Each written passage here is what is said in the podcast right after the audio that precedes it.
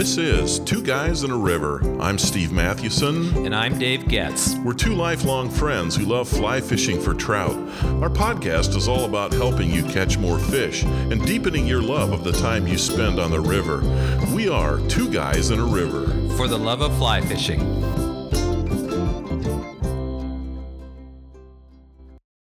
This weekend is Father's Day. So, Dave and I are going to reflect on some lessons our dads taught us about the great outdoors and how we've applied those to fly fishing. Neither one of our dads were fly fishers, but they both hunted and fished, and they were true outdoorsmen. Man, so many of the skills that we've applied to fly fishing were skills that our dads taught us in the great outdoors. And this podcast is our way of saying to them and to you, Happy Father's Day. Uh, Dave, tell me about your dad, uh, where he lived and what he liked to do in the outdoors, or I should say, tell your listeners about your dad because I know him well, and uh, we're grateful that uh, he is still living and doing well. There are three things that we have absolutely no control over, and uh, in our life, one is who our parents are uh, and whether they stayed together. The second is how they treated us growing up and the third is how long we have them. And uh, even as we talk about this today, it's hard for me to talk about this because your father left us how many years ago? Yeah, it's been 18 years ago. 18 years ago, and I knew your father well. And in fact, I was with him uh, a few months before he died. I think he died in was it December or Jan? No, it was August. I was right, I was, was I, yeah, it was August. Yeah, I was with him probably uh, eight months before he died. But he, I remember seeing him laying on the couch uh, down in Lakin, and uh, I was out there for to to visit a, a, a prospect in. Uh, I think it was at Bradley University. So, uh, so even as I say this, um, my father is still alive, and I have no control over that, and I'm very, very grateful for that. So, just yesterday, just to tell you a story, uh, my dad calls me at about 11 o'clock. He says, Hey, Dave, I'm out fishing with Ike and Clayton at uh, Horsehead Lake, he said. And I said, So how's fishing? He said, We already got six beautiful, beautiful northern pike. He said, I, I caught a seven pounder. So he's so excited and he's talking to me. And then he goes, Dave, I got to go. I got a bite. And that was the end of the call so that's a great illustration uh, of, of of my father, example of my father. So my my dad is now 85 years old, and in a couple months he'll be 86. He started out as a rancher in South Dakota. My grandfather and he worked together on a ranch and uh, in 1968, he left ranching to be a pastor. He felt called into ministry. He had gone to school when he was younger, but then had returned to the farm or the ranch. And then he was a pastor for really six years. And then after that, he took over a nonprofit organization that uh, was a fundraising organization that helped uh, raise money for missional organizations. And he did that for the rest of his life, or at least I should say the rest of his working career up until 65. And then after that, he took on another one. So he retired from one organization, and then a year later, he took on another little struggling one. So he did that until he was 82. I think it was just a couple years ago or several years ago that he stopped doing that. But so my dad, and before I stop and get to your father, I just want to say so our experiences in hunting and fishing and the outdoors are so different um, because my father uh, grew up in rural South Dakota and I grew up. I didn't live there that, that much. I, I went there in the summers and stuff. But so when you are a rancher and you have land, you always have a and you and if you're interested in hunting, uh, you always have a shotgun or a rifle in your in your truck and and so during hunting season, if you're hunting on your land and you see a big buck, you'll shoot that if because you have a land gratis permit, right? And so uh, another example would be hunting geese. So Dad tells a story once he was uh, there's a there's a stock dam about uh, about a mile away from our family ranch, and and it's it's surrounded by prairie, so there's no way to sneak up on the stock dam. But one early November, it was a blustery day, and there were geese that were swirling around. These were northern uh, Canadian geese that were uh, in the Central Flyway on their way south, and it was a blustery day. He could see them from uh, from from the from the ranch, and he goes, "Man, I'm going to see if I can sneak up on them." So quickly, he realized he couldn't sneak up on them. So he got the horse rode within a hundred yards of the of the stock dam, and then got off the horse, and then angled the horse towards the stock dam so that they couldn't see him. So the geese could only see uh, see the horse. By that time, they had settled into the stock dam, and he jumped out or jumped out around the horse and shot you know two geese in one shot. So you got one shot off and shot two in one. So i mean those are the stories growing up about hunting. And so i grew up in that environment. And and and so my dad loved the outdoors and it was just a part of his life and then became a part of my life. Well i love the way that he called you yesterday right in the middle of that experience. That is so cool. That is so cool and i can hear your dad and his uh, his joy on the phone. That's awesome Oh, that's awesome. Tell tell me about your dad. Now, your dad, uh, as we mentioned, he died 18 years ago. Do you remember the last hunt that you went with, uh, that you went on with him? Oh man, yeah, it would have been, it would have been uh, before he and my mom moved back from Montana to uh, Illinois, and we were, uh, yeah, we were hunting uh, was it a Thanksgiving? Might have been a Thanksgiving morning, and you know this is what I really remember about my dad. One of the things we were it was a Thanksgiving morning, and you know he drove up from uh, you know the house that we built and lived in you know in the north end of Montana's Gallatin Valley, and there was a ranch where I had permission to hunt. It was about five miles from the house. We drove up there and uh, we got out of uh, truck and and we, you know, we're crossing. We crossed a fence and, uh, you know, as, as we're, I mean, the whole the whole area is gamey. We knew we could run into deer at any moment, but uh, it's it's not quite. Well, it was. It was shooting light, but as we're we're heading up this ridge, uh, we see f- like five deer uh, you know, on this ridge, and one of them was a really nice buck.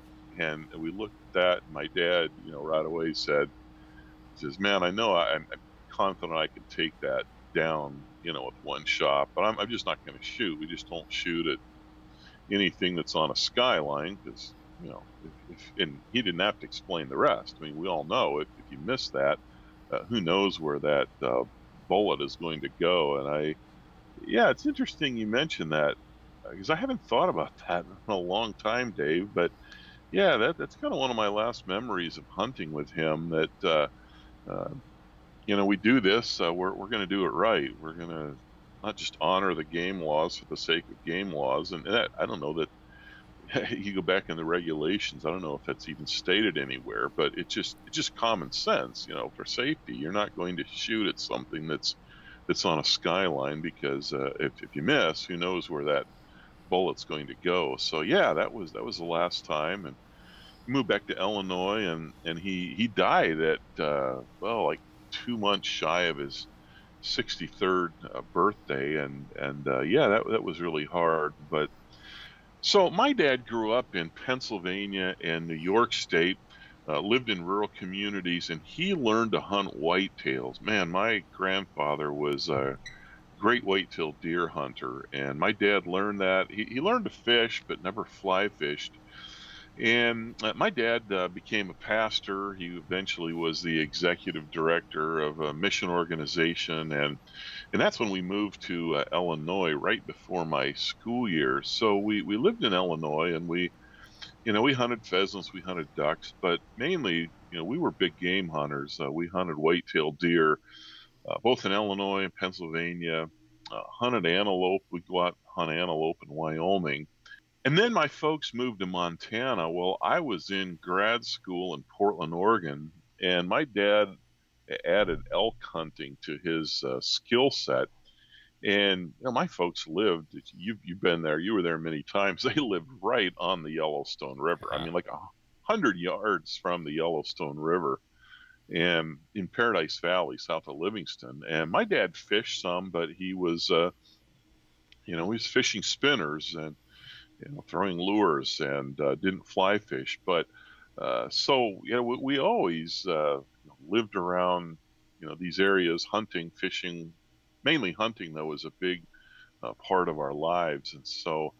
Uh, yeah, that's kind of what you and I want to talk about today. What are some lessons that our dads taught us that uh, you know about the great outdoors, and we we've applied these to fly fishing in various ways, but they're they're also life lessons as well. So, uh, uh, yeah, what are what are some of those lessons that we've learned, Dave? One of the big life lessons for me has been the value of male friendships. So, some families are closed systems in the sense of it's our family, we celebrate together, uh, it's only us. Uh, is very tight among the family members. I mean, there's probably a lot of families in which they're not tight at all. but in terms of hunting, uh, a lot of closed systems. It's family, and that's it. And that just has not been the case uh, in my growing up with hunting. So I've mentioned this many times, but every year for the last 40 plus years, uh, I've gone back. I have never missed a fall we go back and we hunt all sorts of waterfowl, geese, ducks, you name it, and pheasants, up any other upland game such as sharp-tailed grouse, but it's always with other men. And and and so it wasn't only a family only tradition. Just the call yesterday, my dad was with Ike, who's about 82. Clayton is about 84, and my dad is 86. I'm thinking, should those three guys be out there at that age? you know, but but that's how it's always been, and there's always been many men. So often our hunting parties are between five and ten. So it doesn't just include my brother, doesn't just include you know one of my sons or one of or my one of our children. It includes other people, and that was so really really important as I look back on our lives. And now I have relationships with those men. So I learned the importance of male friendships outside of the family that's a great lesson. Uh, I, I think one of the lessons that my dad taught me was was patience with uh, a new generation of of outdoors men or outdoors women. Uh, you know, I think there's a proverb that that must say, uh, "Teach a child to fish and try not to go crazy in the process." Because uh, you know, when my brothers and I were learning to fish, and, and he taught us to fish before he taught us to hunt, uh, obviously, because you don't carry a gun at ten. Actually, that's not true. My dad gave me a shotgun, an Ithaca uh, single shot 20 gauge when I was 10, 10 years old. Can you believe that? Uh, no, I didn't. I mean, I did. I kept it in my room, but you know, the ammunition wasn't anywhere near to be found. I don't know where it was, and I and I knew that you know, that just wasn't what I, I, would go find it anyway. But uh, yeah, really, we we learned to fish first, and I I remember one year we were camped in the White Mountains in New Hampshire. I was nine years old, and and my brother Dave and I were spin fishing this rushing trout stream. and all I can remember from that experience is seeing my dad. He had taken his shoes off, rolled up his pant legs, and he spent the better part of the next two hours wading in ice cold water, uh, dislodging our Mepps number two spinners from every rock and every log jam in the creek. And of course, I was excited when he told us that we were hooking into a lot of bottom bass. and I didn't know. Yeah, I didn't know at the time at the time that bottom bass was code for a snag on a rock. And you know, if my dad hadn't been patient, I think my love for trout fishing would have been uh, would have been delayed, or maybe I would have been discouraged uh, completely. And so I've, I've tried to practice that patience with my own children. Now, whether or not I've succeeded, that's another story. But uh, but my two adult sons love to fly fish, so I guess I didn't ruin them with uh, too many fits of impatience when they, you know, snagged their uh, flies on a pine tree limb or my fly fishing vest with their backcasts. But there's there's a lot to learn, and I think one thing my dad helped me with was was just being patient. Maybe not only with uh, not only with kids, but with new uh, fly fishers, with new or, or, new fishers, with new hunters, uh, because there's a learning curve to whatever you do. And and even when I've uh, uh, helped adults try to catch on to uh, fly fishing, especially even a time or two when I remember we took friends from Pennsylvania uh, who came out to Montana, wanted to hunt elk, and they got, you know, they're uh, fortunate enough to get their permits that, that we'd take them. And man, there was a learning curve. And sometimes I, I found it a little bit frustrating, but, uh, yeah, that, that patience really, uh, that that's, that's a lesson that stuck with me. Dave, what else have you, has your dad taught you? Another lesson is that being consistent as a man when you're with other men.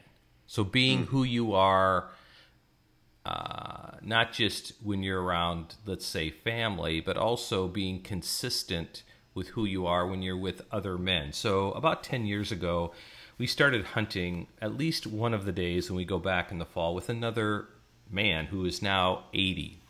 He has a great dog. In fact, the dog was killed last year. Uh, he got hit on the interstate and killed his dog. Guy he got run into in the back. It's really sad story. But mm. anyway, so he's a passionate goose hunter, amazing hunter. I mean, he is so intense. We love going with him because he has all the decoys and he has access to like 20,000 acres around where we hunt. You know, he has permission to hunt on this area from all the farmers and ranchers. So we love hunting with him. And so we would do we'd take him pheasant hunting he would take us goose hunting and so this guy is the best storyteller ever.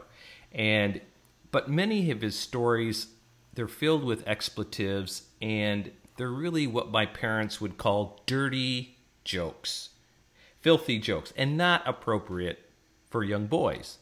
But of course my boys were there because i always took my boys there. So it must have been about five or six years ago. So Corey, at this point, who's now 19, he was 13 or 14, right at pubescence, right? And so this guy Stan tells this dirty Ole and Lena joke, you know, and it's,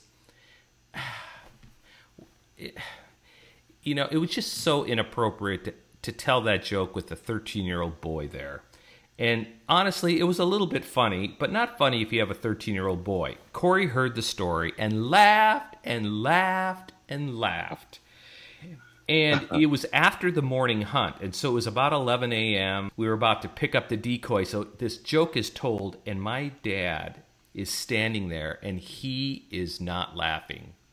He his face looks like what what I mean it looks like Mount Rushmore. I mean there is no smile on his face. And and and so while Corey is laughing, it's really clear that my father is displeased with this hunter. And this has been true through the years with this hunter. And every time he tells a dirty joke, my dad doesn't laugh. And just as my dad would not laugh if somebody, if a family member told a joke like that, he'd be obviously wouldn't just laugh, but uh, would be very unhappy. It's this. He was. He's the same way. He's not a chameleon, right? And there's a sense of character that is consistent across his life, and I have nothing but great, great respect for that. And and it it it's really taught me how to be a man and how to be consistent in all circumstances in all situations. Mm. Wow, that is a that's an amazing lesson, and yeah, I it, it just bothers me when I'm around people that are, you know, one way around this group, another way around another group, and yeah, consistent consistent character. That is such a yeah, it's such an important virtue. And man, is, isn't it true that, that those kinds of lessons are sometimes best learned in, in the outdoors? Yeah. I, I think you can, you can learn them in, in sports or in, in you know other aspects of life. But wow, I mean, in in a lot of ways, uh, you know, when you're hunting, you're fishing, other outdoor pursuits, they're they're a microcosm of of life in general. Maybe they even magnify life a bit. So that's yeah. boy, that that character, that consistency of character is so important, man. So, Steve, what was uh, another lesson that your father taught you? Well, another lesson my dad taught me was preparation. And this was mainly in the area of hunting. Boy, my dad was big on scouting out the areas where we were going to hunt. And maybe he got some of that from my from my grandfather, his dad, because uh, back in northern Pennsylvania, in McKean County, where we hunted, my uh, my grandfather would would go in, you know, weeks before, and he and my my dad and his brothers had hunted this particular area for years, so they knew where all the game trails were, and and my grandpa would pile firewood by our what we called our stands. They weren't tree stands; they were just places that we stood. And now that's another interesting thing. I never realized you can hunt deer over a fire. The fire doesn't faze them a bit. It's just if you move, you know, if you put wood on the fire, they'll they'll notice it. But uh, so we used to hunt. You know, we we the, the first day or the first two days of hunting season, we'd we'd stand almost the whole day because other hunters are moving deer around, and so we'd stand over a fire. But my grandfather would go in there and gather firewood and.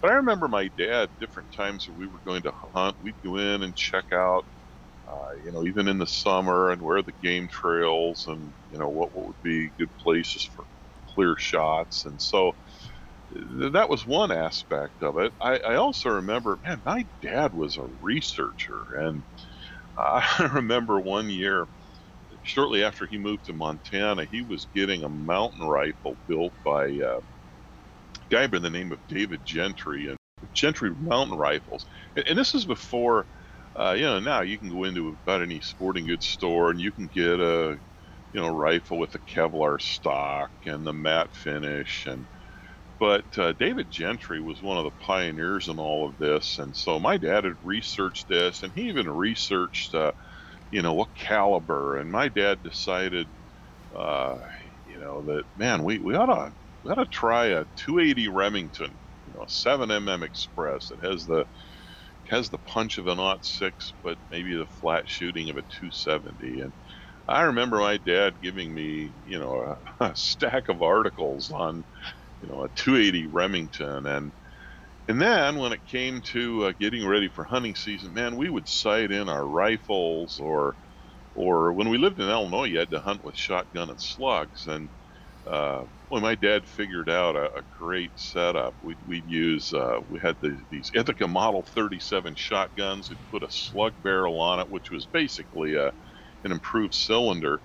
And then, I don't know where he got the idea, but we would put a long eye relief two power scope on that thing. And, but we'd, we'd sight those in. And uh, I have to laugh. We'd go to one of my uncles, uh, hunt with him over near the, the Mississippi River. And, uh, we get there and my uncle would be, hey, where's I wonder where my uh, I wonder where my slug barrel is, my scope, and he'd put it on, and he'd he'd use a bore sighter. You probably yeah used those before, which kind of gets you on paper, but it's like you got to be kidding me. Of course, he would always get his deer. It drove us crazy, but uh, man, it was yeah that that was huge. The preparation, the, the right equipment, yeah, even scopes. Uh, you know, we, we use Leupold scopes uh, for years. We didn't go with the cheaper thing. Dad said, this is one place you gotta, you, know, you gotta put your money into a good scope. You don't want it fogging up about the time you're ready to take a shot. So I think when it comes to fly fishing, that's why I've always been big on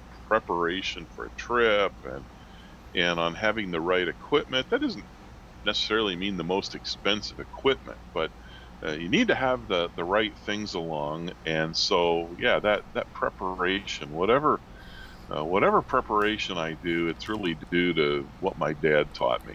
Dave, how about another one? What's something else you learned from your dad?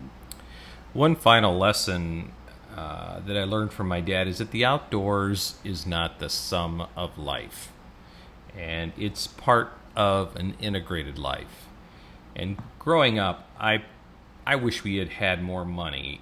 You know that we had a boat. We never had a boat, right? We always fished on the shore. So we lived in North Dakota, and as I mentioned earlier in the podcast, we just had great fishing. I mean, even today, you, are so many of these small little potholes and lakes that are filled with some filled with walleye. Most of them are filled with northern pike, crappie, bass, and so you can go out and fish on shore and catch your limit. I mean, it's uh, it's amazing. And then you have Lake, you know, Sakakawea or Sacagawea, whatever you want to say, uh, up north. That is just oh, it's just amazing fishing for walleye. But so we were surrounded by fishing and we fished, but it didn't define my father. And he loved to hunt and fish, but he wasn't obsessed by it. The, the outdoors were part of the whole and not the essence of life. And if there's one thing that I've taken away, probably it's that. And um, and so my my father worked really hard. He has kind of a larger than life personality, and he's just really well known in North Dakota and South Dakota. In fact, he told me the other day that in the last year he counted that he had 22 friends that had died. And wow. I you know, and I was thinking friends? Really? Those are all friends? But they were all people that he knew some of whom he had you know had lunch with maybe had been in their homes because of his work as this executive director of an organization. He was just so well known and he was loved. So he had he was very passionate about his work. And so his he he did it wasn't working for the weekend right and so i'm not going to criticize those who who do that but uh, but that wasn't what was modeled for me. So the outdoors were very important, but they were only, um, but the, it was only part of this larger picture of life. So just recently, Dad and I have had this conversation when he is not going to hunt deer anymore. In fact, this last fall may have been his last, uh, may have been his last year, and um, he shot a really nice four point Western count. It may have been even five point. I, I, can't remember. Wow. But my nephew, Andrew, my sister's son, was with him, and hearing Andrew describe the joy that my father had and how excited he was after he dropped this buck, I thought, man, I hope I am like that at 85. And while he still loves to hunt, he still has this other part of his life and so there's a great sadness that I have if he stops hunting deer. Now he'll probably still go with us. Uh, we're going out this fall again um, to hunt to hunt pheasants and, and geese, but it, he just modeled for me this idea of a fully integrated life, of which the outdoors is one part, but it's not the only part, and and that has really served me well, I think. Um, and it's it, it's made it so that I, am not working for the weekend, and there's other parts of my life other than just the outdoors. And doesn't that make you enjoy the outdoors even more, Dave? I mean, my my dad did that too, and and you know, life was about something larger than the outdoors. The, the outdoors played a huge role in it, but I I know that balance has been really helpful for me. Well, hey, here's a final lesson I learned from my dad, and that's the value of Well, I want to say this? It's the value of teamwork or or maybe enjoying outdoor pursuits uh, with with others. And, and, I'm thinking of hunting, particularly with my dad, but this could apply to fishing as well. I mean, sometimes these become solitary pursuits, and there there are times where both you and I have fished or hunted by ourselves, and there there's some you know, there's some something what cathartic about that. Uh, there's something enjoyable about doing that as a solitary thing, but I, I also find great joy in doing this together with uh, with friends and with family. And I remember when we deer hunted, we would drive. Uh, I to put that word in quotes. Uh, drive. It's not driving vehicles, but you know, if we're hunting a section of timber, we would often you know, we'd stand the, the morning and then the later in the afternoon, you know, when the deer seemed to be moving. But other times we would put somebody at, at the you know at the bottom of a draw, and then we would we'd have a couple guys walk through it in hopes of maybe moving the animals through that right past that person. And you know, when we hunted elk in Montana, that that's one of the it's one of the best memories I have with my dad uh, during archery season, right during the rut. Is uh, is you know hunting elk. I can't tell you how many big bulls we had within 15 or 20 yards. And what we finally figured out is we would have uh, uh, one guy kind of hanging back, maybe 20 to 30 yards behind during doing the calling because those elk, man, they would zero in whether you were using a bull bugle or whether you were using a cow call, which we probably used 75% of the time. But those elk would zero in in that. So, uh, you know, those elk that would only come within 40 yards of, of that call, you get them into 20 yards of, of the guys who are in front. And and I, I, think the thing that stands out is that my dad was probably the best elk hunter I ever met who never shot an elk. And that's because he gave the shots to his boys or to others that he was hunting with. It was his brother. I, I remember one time he had his brother uh, up uh, near Gardner, Montana, hunting, and he came back, shot this nice. it was a six point, you know, six by six bull, and they're like, "Oh, Dad, why didn't you take that shot?" Well, this is his only chance to. So that that was my dad's, uh, you know, story, and I, I think, yeah, as it applies to fishing, obviously, or fly fishing, this is a little more challenge. I mean uh, good night. When I drive the fish by you, you never seem to catch them.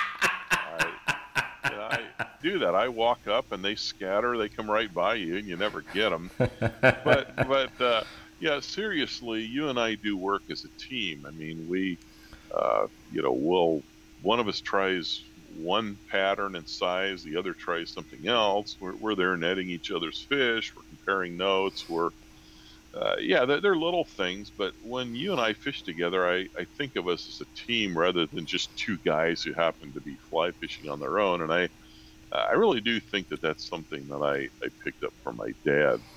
I think we've also slowed down a bit. You know, you catch a fish, I stop, take a picture. I catch a fish, you stop fishing, take a picture.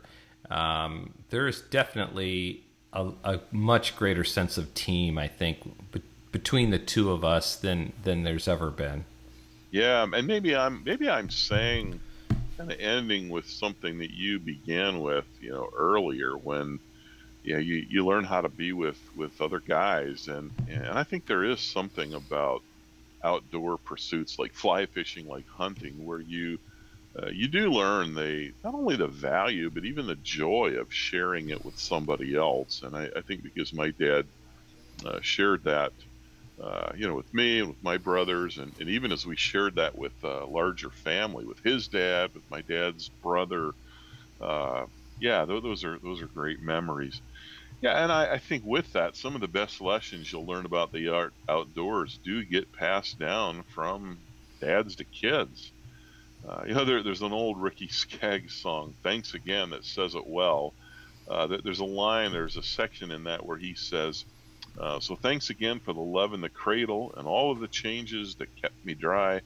And thanks again for the love at our table and patting my bottom when I told you a lie, for taking me fishing and flying my kites and tucking me in, yes, night after night. Uh, to my beautiful lifelong friends, hey, mom and daddy, thanks again. Hmm. And you know, when I think of my dad, uh, man, I'm I'm so thankful for uh, just his his imprint on my life, and I realize a lot of those lessons, a lot of those conversations, you know, even if they they weren't always about hunting or fishing, you know, they were about uh, life, they were about you know our faith, they were you know about work. Uh, a lot of those happened in those uh, outdoor settings, and uh, yeah, that's that's really made a difference. I would just add that uh, for for mothers or fathers, uh, you can't control how you were raised, as I mentioned earlier, but you can shape uh, the future of those who are in your care. And and even if you're not a father, you can affect the lives of others around you. I just realized in the last few months how important it is for me to be a mentor to my brother's kids who are now coming up. Now, my older three kids are gone, and my two boys don't hunt with us anymore. My older daughter never did. And I am bringing my younger daughter uh, this fall, but the boys don't come anymore. So it's it'll be Jalen and me. But yet my brother's kids, who are about ten years behind uh, our kids, uh, not quite ten years, but they're starting to go in the fall. And I, I found myself after last fall thinking, you know, this just isn't as fun as it used to be. And then I caught myself recently. I thought, you know, it's my job now as an uncle to be one of the older men. And and so it's now time for me to invest in someone else's kids. I need to be that person, right? And and you can be that person. And I think uh, a day like Father's Day, sometimes it brings about memories of kind of a tough childhood or wishing we had a father. But I just think we can only control the future. And so shaping other people's lives, I think, is possible for every one of us. It's time for great stuff from our listeners. Here's a comment from David on our recent podcast on eight places to catch your dry fly. Uh, David writes, Nice podcast. You guys pretty much covered it all. I have only one more spot for you to try, and that is where any small stream or brook enters the bigger stream you are fishing. Right where the two meet, especially in warmer months, can produce several fish.